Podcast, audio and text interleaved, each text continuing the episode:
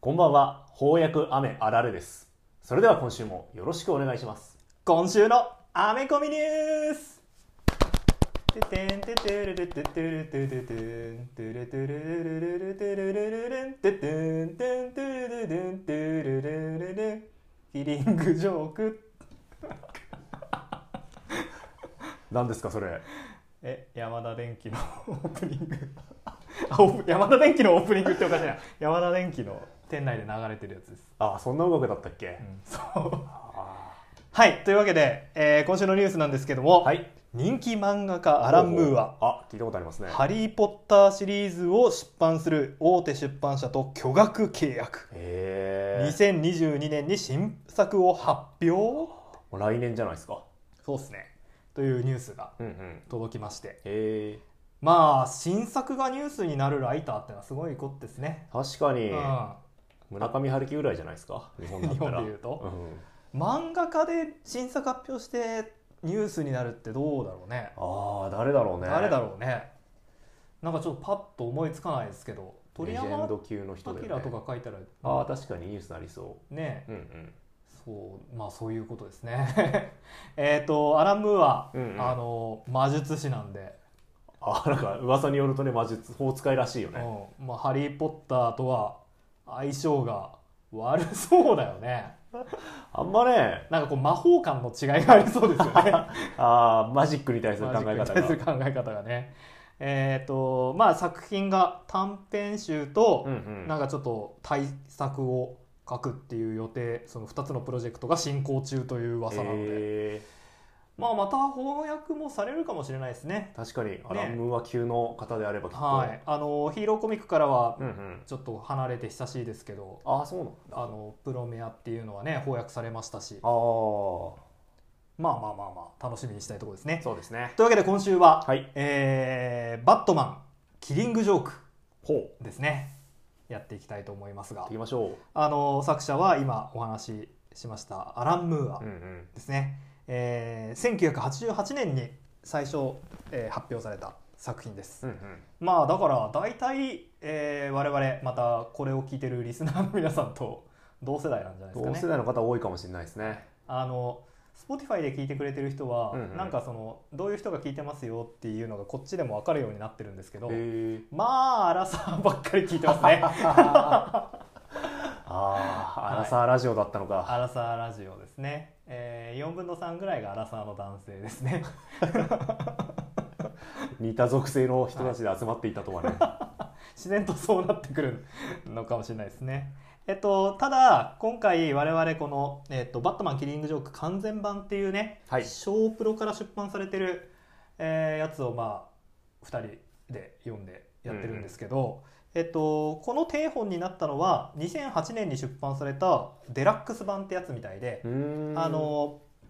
カラーリングが変わってるらしいですねあー塗りが変わっ塗てりるんだが変わってえそれに伴って絵も少し変わってみたいー、ななるほどなるほうんど、ってやつみたいですねう、んうんで翻訳も2008年に出たっ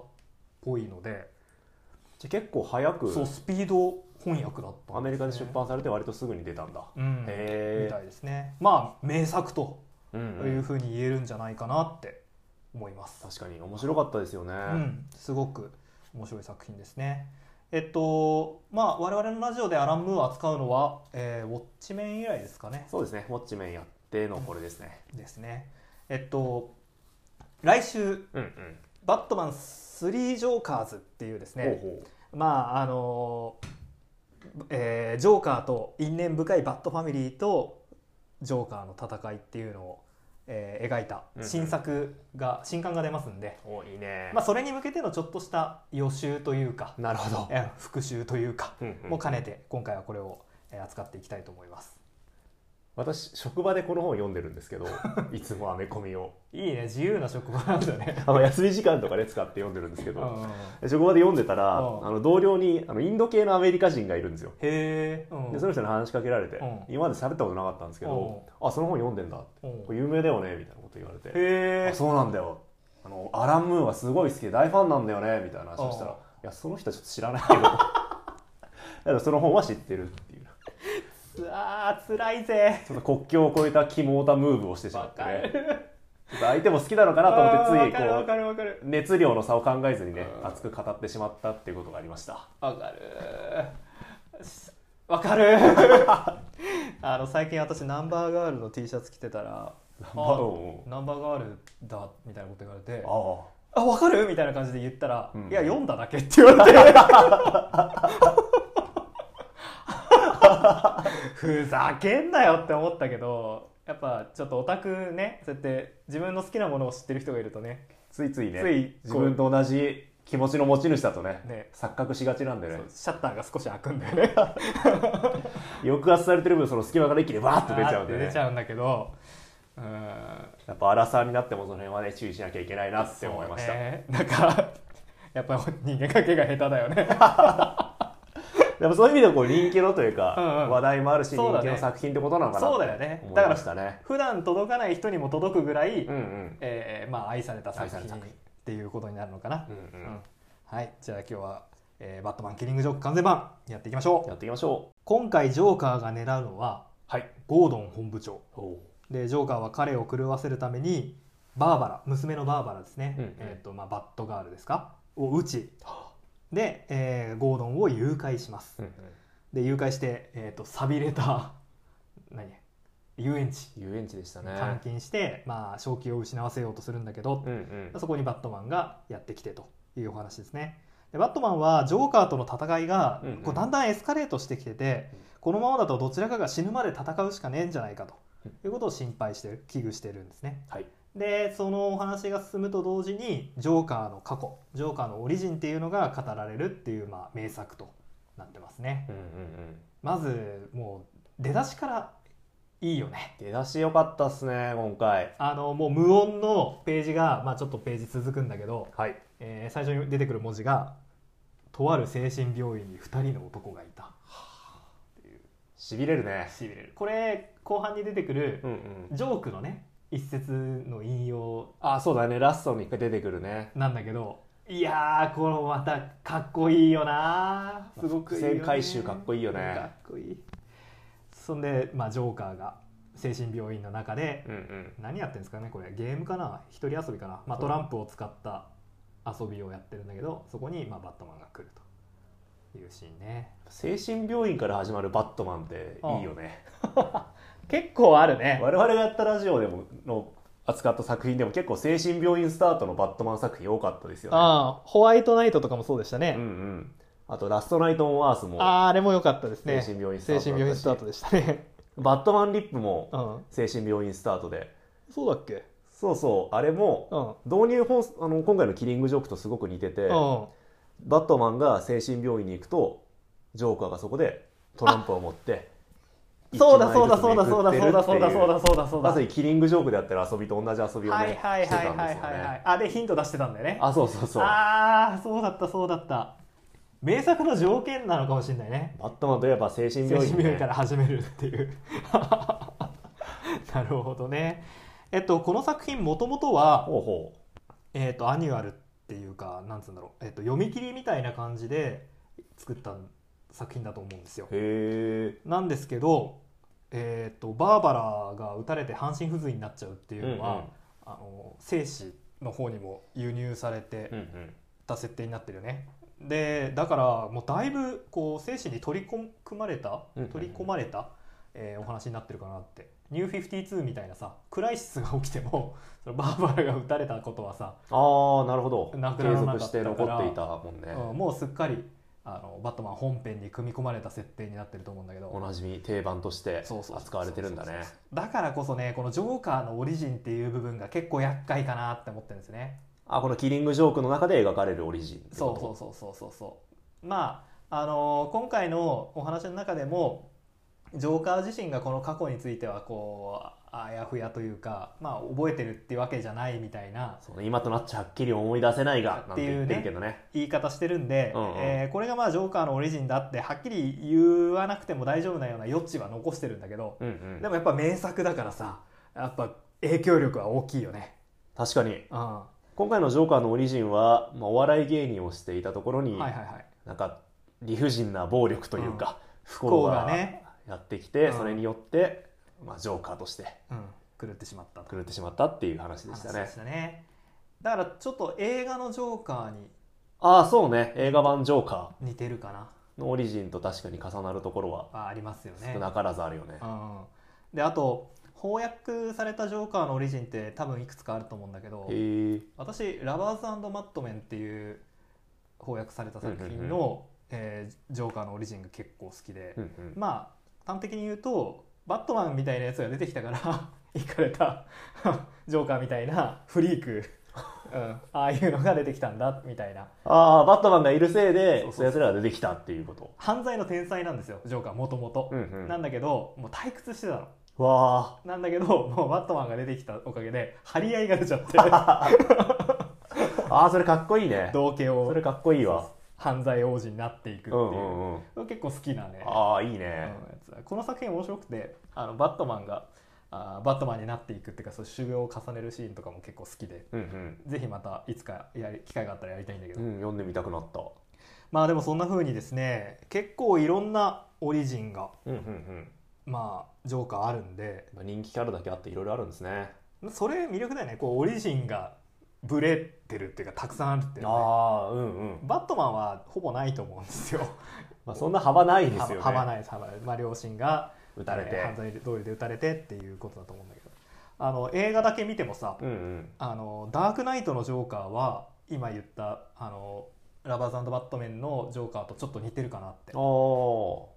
あれはだってもうバットマンがいいてほしいんだよね。うだねうんバでットマンがいるからジョーカーやってるって言ってますもんジねョーカーやってるっていう感じなのねあれもはそういう感じだったしあとティム・バートンのバットマン、うんうんあ1989年のバットマはいはいンに出てくるジャック・ニコルソンが演じてるジョーカーは、えー、と実はバットマンの両親を撃った犯人で、えーまあ、バットマンに追われて、えー廃液に落ちちゃってジョーカーになったっていうこう2人の因縁がうんうんうん深い系はいはいはいですよね、なるほどなるほどうん確かに確かにこういうのもあるし幅広いね言われてみると幅広いねどれが好きですか僕好きなのはなんだろうでも犯犯罪の天才だったのがバットマン現れて張り合いが出ちゃったっていうのは面白いなって思う、面白いよね彼自身の気持ちよりはバットマンとの関係性の中でジョーカーになってったっていうのうがんうんうん解釈としては好きかあな、本当私もそうだね最近だから「ダークナイト」をちょっと見返したんだけどあ映画の映画ダークナイト、うんうん、めちゃくちゃ面白いねあやっぱ名作と言われるだけありますかあれもびっくりしちゃったうんうんあのなんかネットとかであの男が勧めるけど女の人にピンとこない映画の代名詞みたいなさ あよく言われてるよいねじられるやあつで、の東村明子かなんかの漫画の1ページをさうんうんこううんスクショで なんか貼り付けられてることあるじゃないですかもう俺そんなのには負けずお 進めていこうと思いますよ キモータムーブあーもうもをう負けずにねあじゃあやっぱいいじゃないですかダークナイトだなっつって 映画の悪役として素晴らしくないですかかっこいいよねあれかっこいいですねあのジュラシック・ワールドのうんうんインドミナス・レックスぐらい好きですね えちょっとピンとこないかもしれないへ俺の中の好きな映画の悪役え恐竜恐竜なんだ恐竜 そうね恐竜とジョーカーとじゃああとはえーえーどうしようかな春春にしようかな春ああ人工知能の春ロボッ トね。まあいいや。とにかくね、えーそういうオリジンなんだけど、うんうんまああんまり俺ごめんだけどこの「キリングジョーク」面白かったと思うし、んうんすごく好きな作品だけどあんまりジョーカーに悲しい過去っていらねえんじゃねえかなって思ってる。そうねあ確かにやっぱ道家として生きてほしいから、悲しい過去とか言われるとちょっとこう乗り切れないところはありますよね同情しちゃうからでも今回はその、えー、とジョーカーにも悲しい過去がありうんうんバットマンにも悲しい過去がありで、えー今回悲しい出来事に見舞われたゴードンがおりっていうねまあそういう意味では作品のテーマにはすごく沿ったオリジンになってるのあーそれぞれの悲しい経かな験そうそうそう理そ不う尽な暴力そうそうそうそれに対してみんな経どう験してるってことかどう向き合っていくかっていうのがああなるほど、一つねテーマとしてあるのかな、うんうんなんて思いました、今回、うん改めて読んでて思ったのうんうは、ん、ゴードン本部長って、はいはいやっぱ結構おかしい人なんじゃないかなって あそあんまり今までバットマン読んできてゴードン本部長を注目したことなかったんですうんよ、まあ、警察の立場としてのゴードン本部長っていう感じで、まあ、警察を象徴するキャラクターとして今まで見てたんですけど今回改めてそのゴードン本部長が活躍する姿を見ていて、うんうんへこいつもちょっとおかしいんじゃないかなってええどういうところあもうそもそもさこうバットマンを受け入れてる意味がよくわからんなっああまあそれはねて改めてちょっょっと思ったしああとこのキリングジョークにも出てくるんですけーど、うんゴードン本部長バットマンのスクラップブック作ってるんですよねあー作ってたねこれゴードン本部長ってさ普通いろんな仕事してるはずじゃんうんであえてこうバットマンの活躍だけを集めたスクラップブックを作って さそれをまあ家に眺めてるわけですよで娘のバーバラに心配されるっていうシーンがあるんですけどああやっぱちょっとあれなんか改めて見るとこの振る舞いやばくねえかなってそうかリアルに考えるとまあ警察でもねそこそこ立場があるわけだから、それがなんか覆面のヒーローとさおう密会してさおうおうおうでそのヒーローのスクラップブックを作って家で保存してるってあー怖っあー言われてみれば確かにちょっと入れ込みすぎあそうそうどんだけお前入れ込んでるんだよってかいうのもがあっしてれないねジョーカーに似てるよねジョーカーの入れ込みに似てるなジョーカーも多分スクラップブック作ってるんじゃないかなあーまあ作ってるかどうかわか んないけどでも確かにそのバットマンに対してうん入れ込んでるっていう意味ではなるほど近いものがあるかもしれないねで今回ジョーカーがねあの作品の中でも言ってるんですけどうん今回はパパが主役だとはいはいはいゴードンが主役だっはいてはい言はってるいではいえまあ、やっぱそのゴードンがどうまあ発狂するのかしないのか、うんうんジョーカーはまあ堕落させようとするんですよね、うんうんうんうんこんな残酷な世の中でお前何真剣にやってるんだとうん頭がおかしくなった方が楽だぜあーって言ってその現実の残酷さを見せるために娘のバーバラを襲って、その襲った時の画像映像なのかな、写真写真かな、うんそれをまあ遊園地でゴードン本部長に見せるんですよね、あでその時ゴードン本部長はもう全裸ー全裸ですね服脱脱がせて剥ぎ取ってましたねやっぱ服装って、まあ、制服なんかがそうだけどうん社会的な立場とかさ、うんうんうん価値観とか結構示すものじゃなそいうでだすか。ね一回こうまっさらにまっさらにしてまさに生まれたまま生まれたままの姿で,、でそれが、まあ、そういったものを奪われたゴードンが果たして正気を保つのか、はいはいはい狂気に陥るのか、はいはいはいまあ、バットマンとジョーカーあーバットマンとジョーカーが、うんうんそのゴードンを取り合う物語というああこそとうにだなよるねなうんうんうんしたねうんジョーカーが言ってるセリフでちょっと好きなセリフがあってさ、はいレッドフットなんてやつはいないんだよあるのはマスクだけだうんうんうんマスクの中身が誰であるかなんて関係ねえのさ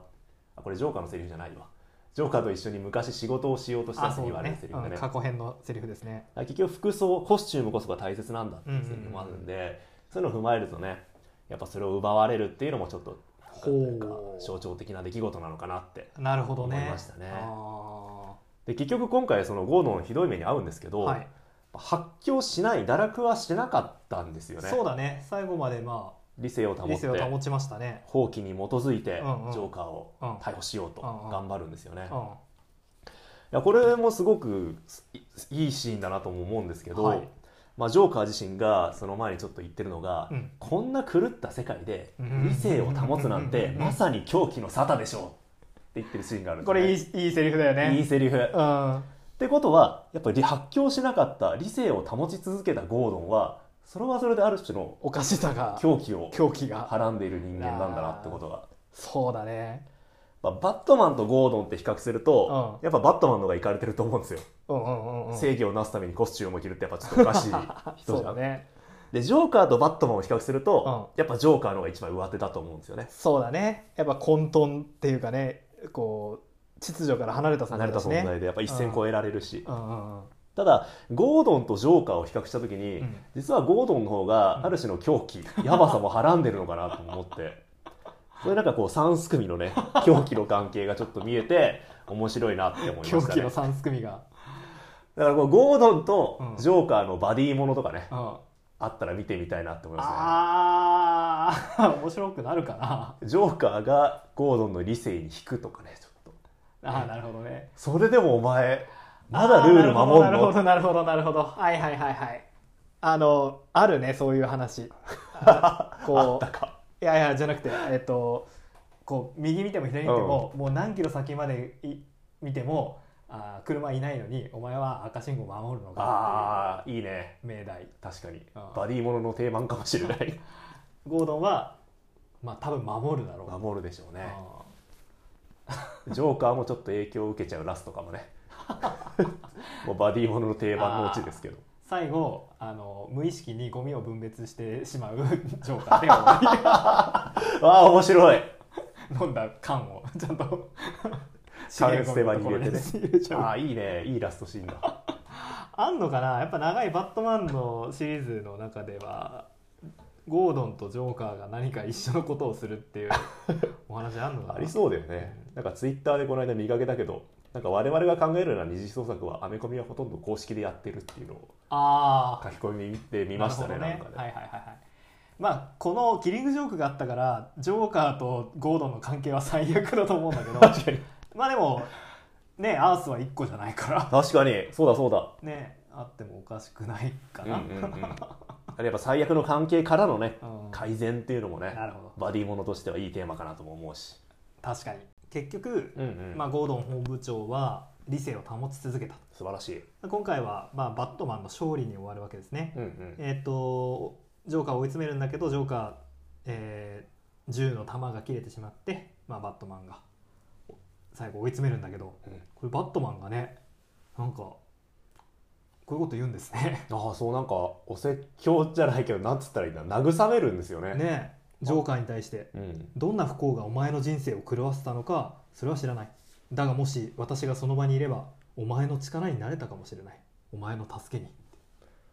こういうの言う人なんだってちょっとびっくりしましたねまあでも自分もねやっぱり理不尽な暴力うんでうん不幸を味わった身ですから、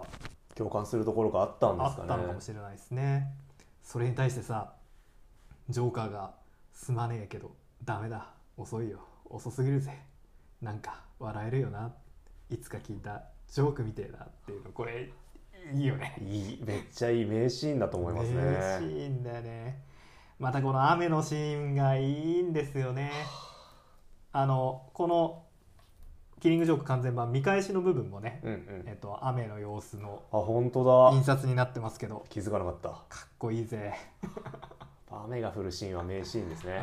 うんでこの「いつか聞いたジョーク」っていうのが、はい、あの冒頭に出てきたね、えーとある精神病院に2人の男がいたうんうんでまあ2人は病院を抜け出そうとするんだけど1人がこうかジャンプできないあえっとなんだ隣のた建物に向かって、まあ、ジャンプして飛び移ることができないとうんうんうんなんで先に飛び移ったやつが、えーっとこの懐中電灯で光の橋を架けてやるからお前はそこを渡ってこいよと、えー言ってでそのもう片方の主人が怒ったと、えーてめえ俺が行かれてるとでも思ったのか光の橋なんか渡れるわけないじゃねえかっていうところをどうせ途中でスイッチを切っちまうつもりだろって言って怒るっていう冗談なんだけど。またこれもさこの緊迫した空間空気で言われるとさちょっといろいろ考えちゃうよねああそうねうん光の橋光の橋信頼の問題なのかななのかなな途中で消してしまうんだろう俺が渡ろうとしたら消え消えちゃうんだろううん、うん信頼できないっていうことですもんねねそのまあ手を差し伸べようとしているうんうんバットマン、それを断るジョーカーっていうのと重なってねこのジそョうーだクが、ねまたいいですよね味わい文学的ですよねそうだねその気持ちをこうジョークで表すジョーカーもねやっぱかっこいいよねかっこいいそしてラストシーンはいあのこの冗談を聞いて、え2人笑うわけですね。うんうんはははははってジョジョーカーが笑って、えーバットマンも「はあ」っつって笑う2人の笑い声が響いてるで、えー、とジョーカーを捕まえにパトカーが近づいてくる、ううんーって音と2人の笑い声「ははは」って笑い声なんだけど笑い声が消えてサイレンの音の「うー」だけが残るっていうラストシーンね。うんまあ有名なラストシーンなんですかねこれもそうだねあのファンの間でもこうんの解釈はいろいろあると思うし、ほうほう後書きでも、えっとアーティストのね、えーがまあこのラストちょっと言及してました言ね及してましたねまあどういうふうに捉えるかは多分読者に委ねられてるんだと思うんだけど、うんうんどう思いますかこれつまりバットマンがジョーカーを、まあ、殺してしまったんじゃないかっああていうラストだよねうんうんいやー私は殺してないと思っちゃうかなそうなんだよねそのさあさっきも言ったけど、うんこの作品もうほらバットマンの歴史の中に組み込まれてるじゃないですか、はいはい読み切りとかじゃなくてさ、うんうんそう考えるとバットマンがまあジョーカーを ね、ジョーカーいるし バットマンは不殺のキャラだし殺さずのキャラだから、うんうん、まあ殺さないんじゃないかなと思っちゃうんだよねちょっと冷静にあれバットマンのことを見れないので私はそうそうそうバットマン好きなキャラだしジョーカーも好きなキャラだしっていうのもあると、うんどうしてもねこなかなかあのサイレンの音が聞こえてるのに笑い声が消えちゃってるっていうのはさ論理的に考えたらまあ笑い声が止まったわけだから何かここでね そういうことが起こったっていうのはもちろんわかるんだけうそどうだねやっぱりちょっとね先入観とい うかフラットな気持ちでは読めないかもし読れなめないでいですすね。ね何にもバットマンのこと知らない人に見せたらうんうん。まあそういうふうな感想が出てくるあ、そうね。解釈分かれるとこかもしれないよね。わかるけどねあとこの最後のコマ、まうあん最後の2つ目のコマですかね。うんこうパトカーのヘッドランライト、ヘッドライトっていうかなんていうところ、ヘッドライトでいいんヘじッゃないドライトか、うんヘッドライトがちょうどこう光の橋みたいにね、ああそかうかだってるねシーンが挟まるんで、あまあ光の橋をかけてあげて、ーうんまあ救いの手を差し伸べたっていうオチとも読めるのでな、るほどまあ殺してないんじゃないのかなとも思うし、うんあと、こう正直 DC の世界ってさ、うんこう平行宇宙が次々と破壊されるようなさ 壮絶な世界じゃないですかあクライシスみたいなね、うんクリプトン星は毎回ぶっ壊れるしそうだねでそういう事件にバットマン自身もこうずっと関わってきてるわけじゃんそうですねでその時に、うん果たしてバットマンはバーバラが半身不随になったという事件をきっかけに殺人を犯すのかっていうい やそうだバーバラが半身不随になったっていう事件はすごく大きい事件だしうんやっぱ苦しい事件なのは間違いないんだけど、うん割とこうバットマン人殺そうとするシーンって さこれまで読んだシリーズにも何いくつかあったじゃんうん人を撃ち殺そうとするとかあー銃を手に入れるとかさあやっぱその時にやっぱすごい経験してバットマンは人を殺そうとするーうんうんその中でじゃあこのバーバラが半身不随になったあよしじゃあジョーカーを殺そう平行宇宙が次々と破壊されてい るそのせそういった事件でもバットマンは殺さずでずっとこうー活躍してきて、はいはいはいはいはいなるほじどゃあねここでそのバーバラのね不幸をもちろんこう賠償化するつもりは全然ないんだけどあの事件がちょっと規模が小さいんじゃないかってことね 妥当性としてはちょっと乏しいのかなってまあ確かにこの時点でえっとバーバラもゴうんうんードンも、まあ、安否確認ができてるんでああそうかね両方もう生きてるし生きてるしっていうことを考える理性も保っとてるしうん確かにこれが決定的な事件になるっていうのはなんかちょっと違うんじゃないかなっていうことね。うん思っちゃうか なあーなるほど わかわからなくはないですねあのえっと今度の「スリージョーカーズ」でもさうんうん多分言及されると思うんだけど、えっとああいつ殺してるじゃないですかジェイソン2代目ロビンをああうんうんジョーカーは殺2して代目ましたロビねン殺してるんだけど、それでさえバットマンはジョーカーを殺さなかったんで、ああ確かにうんまあそのせいでジェイソンはめちゃくちゃ怒ってましたけどね なんで復讐してくんねえんだと。そりゃそうだよねいやー確かにそれはわかるうんわかるわかる平行世界が転んでいたとしてもうんやっぱ自分殺されたら復讐してほしいっていう気持ちは ねわかるうんうんまあでもバットマン言ってたよ、うん一線を越えるのは簡単だとほうほうでも越えてしまったらもう歯止めは効かないだろうあ確かにねあ確かにねいるもんね平行宇宙でね、うんうんあのヴィラン殺しまくるバットマンまあね一線超えるバットは パニッシャーみたいなバットマンいますもんねそうだねまあそう考えると確かにだからやっぱアメコミのいいとこであり悪いとこだよね、うんうんもうそのキャラクターがすごく重層化してるっていうとこああうんうんうんろね確かにうん逆にこれきっかけでバットマン一線超えていくっていううん可能性だって確かにああり得ーそるもうそんうねあり得るあり得るあり得る他のユニバースのことを考えれば、だからこのキリングジョークを精神に組み込んだ、まあ、このあ後のライタうんうん、ーの人だからバーバラを半身不随にしていいですかってあの多分編集部とはい相談してね だからこれを取り込んだ人はそこは取り込んだだからバーバラが半身不随になってしまったところはひ引いたけど、うんうんうんジョーカーを殺してしまったところはん引かなかったわけじゃんあああそうそう,、ね、いう解釈はしなかったなるほどわけだよね。うん、って考えるとまあ、うん 答えないですけどね、はいあの小説とかと一緒で それぞれがそれぞれの解釈を胸に持ってればいいと思うけど確かにやっぱなかなかこうそういうふうに読むのってフラットな気持ちにならないと難しいなってのはあるね。確かに難しいお話ではありましたね、うお話としてうん読んでて思ったんですけど、バットマンリップに似てるなってん似思てったんですよねます最初、う精神病院から始まり、朝手中が始まり、うんまあ、ジョーカーがトランプで一人遊びしてるっていうシーンもそうだし、うんああとまあ一つこう堕落がテーマになってるっていうのも似てるかなと思ってはいはいはいはいあの作品ではあれはブラックグローブが、うんという悪の組織が、うんバットマンを堕落させようとしはていいはたいし、そうでしたねで今回は、まあ、ジョーカーがゴードンを堕落させよううんうとんすうる、んうんで今回キリングジョークで出てくるこれはジョーカーのセリフだったと思うんですけど、うん狂気と正気の違いは記憶との向き合い方で決まるんだはいはいはっいてんですよねうんつまり人間は思い出を捨てては生きられないうんうんで記憶と向き合うのを拒めば正気が保てなくなるはいはいはいだから狂気に陥るっていうのは悪いことでもあるんだけどうん同時に思い出したくない苦しい過去から逃れられる、なるほど狂気は心の非常口なんてね言ってたんですようんジョーカー、うんうんうんうんでそれに対して、えーまあそうじゃないんだっつってバットマンはまあ打ち勝つわけじゃないですかキリングジョークでは、うんでバットマンリップでは何があったかっていうと、うんバットマンを堕落させようとするわけじゃんブラックグローブが、うんうんうんうんでそれに対してバットマンは狂気の一歩手前というかもう狂気に陥って、自分のバックアップだった人格うんをはいそうですね使ってなんとかその踏みとどまるわけじゃないですか、そうでしたねでもあれメタ的な視点で見るうんうとん黒の事件簿っていう、うんまあ、黒歴史じゃないけどあー葬られてきた歴史う注目されなかった、ん過去に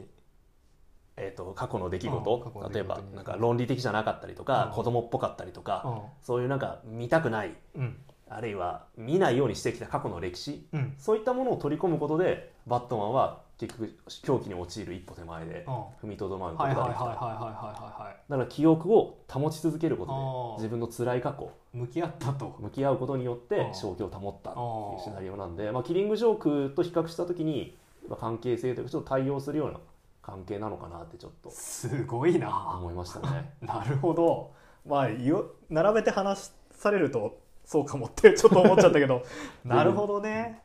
うーんあーでもその過去を捨ててしまうってのは競技の狂気の入り口だっ入りて口だってことねはいはいはいはい DC の歴史もね結構クライシスとかしながらあ複雑化した歴史を整理してああなんとか過去を背負ったまま前に進もうとしてます ね苦しむのが DC の歴史なのかなというふうにも思わなくもないので最近 クライシス何作か見てうん読んで思いましたけうんどはそれを思うとね、いまあ、それは辛いかもしれないけどうんそういう過去を背負って前に進むことがうん正気でいるためのなるほどなんだなって思いましたなるほどね。キリングジョーク完全版にはもう一つ「罪なき市民」っていうねすごく短い短編が収録されています。そうでしたね。えっと、キリングジョーク本編の方のアートを担当したボランドが、うんうんえー書いた、えーお話ですね。これも面白かったですね。でもなかなかコンパクトにまとまっててうんうん面白かったですね。えー短編の見本みたいなところあ りますね。あそうかもね。うんどういう話かっていうと、まあ、本当にゴッサムに暮らす何の変哲もない市民うんがですね、まあ、ちょっとでかいことをしてやろうと。うん、いいね。ということで考えたのが、まあ、バットマンを殺害する計画だとは自分は、えーまあ、銃を持ってる、うんうんアメリカって怖えなあ、確かに 普通に銃出てきてるよね。パパが銃持ってるからお パパは銃の自治権っていうのを信じてるから 銃をいっぱい持ってるんだとでその銃を使って、えーまあ、自分は本当に今まで罪を犯したことないんで、まあ、うんうんバットマンにマークされてないと、ならバットマンをこうバットマンがふとひとひときついてるところをバーンとやったら殺せるだろうとうんうんうん まあ、そういうことを言うわけですね。 っていうお話。あとそれだけのお話なんですよ本ね当。それだけの話。まあでもその犯行の声明みたいなものをビデオで撮ってビデオで撮っるんてするよっていうね。YouTuber みたいですね。 部屋で一人カメラに向かってああバットマン撃ってみた撃ってみた。っていう。怖っ まあでこのバットマンがこういう普通の悪意を持った市民とどう向き合うのかっていうのうん。は面白い問題かもしれないですよねああ、いつもフリークとばっかやってる から。普段コスチュームを着たやつらとばっかり戦ってるから、本当に善良な市民で悪意を持ってるやつらあで確かにバットマンからしてみると監視してんのかなしてるかもね今喋ってて思ったけ どしてそうだなあいつはあ。してるよ。罪のない市民もみんな監視してるよ。確かにバットマン全員多分監視してるうな、んうん、じゃあ大丈夫だこのもしもこいつがこいつまあ計画の具体性がないんでそうだねおそらくまあ実行はしないんだろうけど、うんうんまあ、もし仮に実行しても絶対にバットマンは倒せないだろうなっていう 安心感がある、安ね、心感はありますねだから僕もそんな DC 読んできたわけじゃないけど DC コミックスでこういう普通の市民の悪意みたいなのはあんまり読んだ記憶なかったんで面白かったですね、 DC じゃなければあるまあ、マーベルとかだとなんかこう市民の悪意みたいなのをよく目にする機会あるんですけどあー殺せーとか言ってるもん殺ねハルクを煽り立てるとかねよく見た見る記憶がありますが、はいはいはい DC で例えばバット特にバットマンとかであ普通の市民みたいなのが描かれるのはあんまりなかった気がするなまあないことはないと思うけどそうできっとあると思うんだけどね確かにねちょっとそういう意味でもこういう名もなきうんうん市民が前面に出てくる作品ってのは珍しいかもね面白かったまあ短編だからこそっていうことなのかそうもだしれねない短です編だかがらこそって感じかな魅力的な作品でした、はいはいはいというわけで「バットマンキリングジョーク」でした私多分これ2冊目に買ったアメコミなんですよねウおおォッチメン買ってあその次が多分これだったんじゃないかな、ええ V4 版デッドだったか なもうまあとにかくアランムーアアラン・ムーアのこれでもう10年以上前なんですよねあー初めて読んだので今回改めて読み直したんですけうんどは当時はもう DC のことも何にも知らないし、はいはいバットマンも何にも知らないし、いはいジョーカー誰それぐらいだったんですけどおーあれからまあいろいろアメコミ読みまして、うん今改めて読み直すと、うんやっぱ新しい発見とかって面白かったですねああそう例えばどの辺があのバットマン・リップとの意外な関共通点というあーかはいはいはいはい似たところとはいはかいはいあとやっぱりジョーカーとバットマン仲良しなんだなって 昔から変わんねえなこいつらはって改めてねバトジョってやつですね相変わらずイチャイチャし腐ってからにってちょっと思いました ね。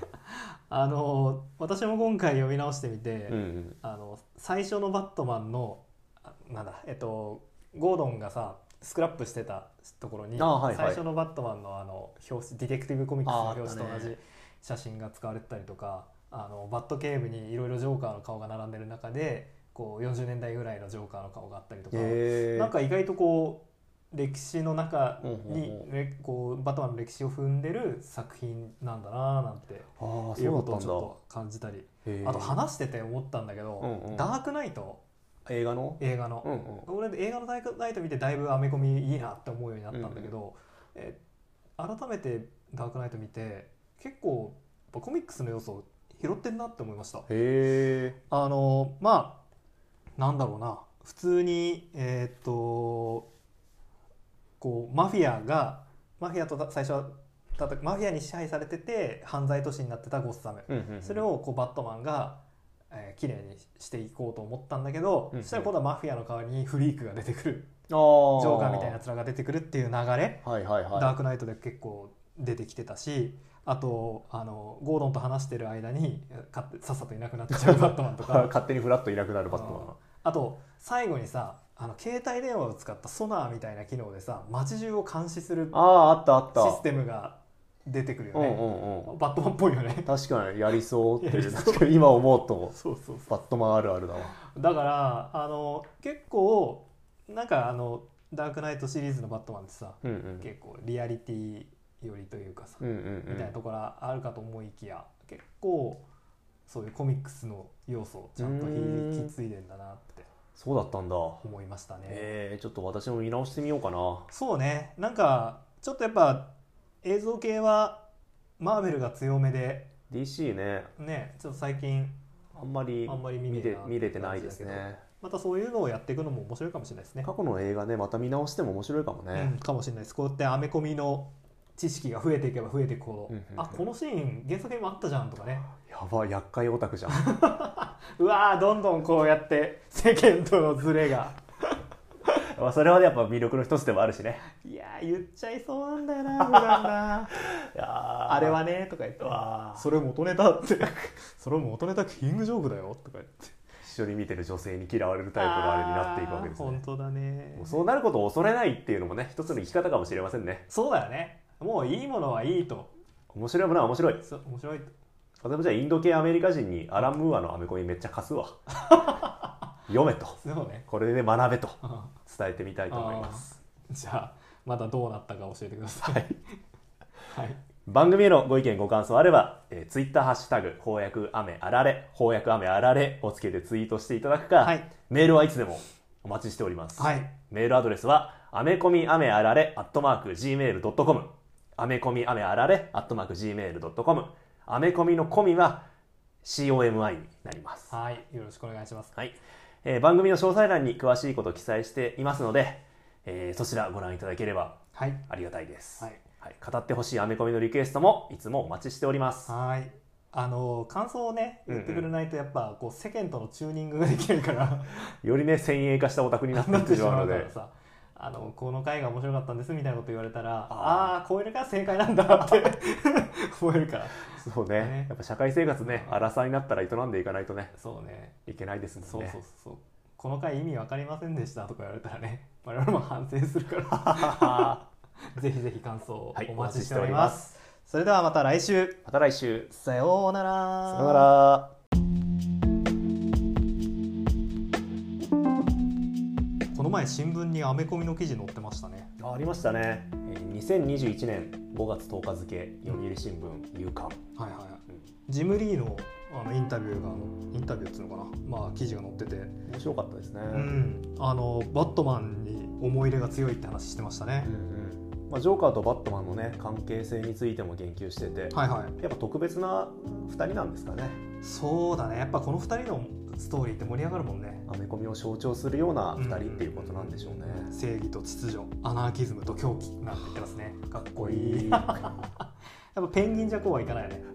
ーペンギンとバットマンうわー確かにうん、飛ばない鳥と飛ぶ飛ぶ獣獣いい対比ではあるけどねねえ まあ大バットマンを代表するヴィランだけどうん、というわけでジョーカー、えー来週、 3ジョーカー2うん、発売なんで楽しみですね楽しみですねまた来週もお願いします来週も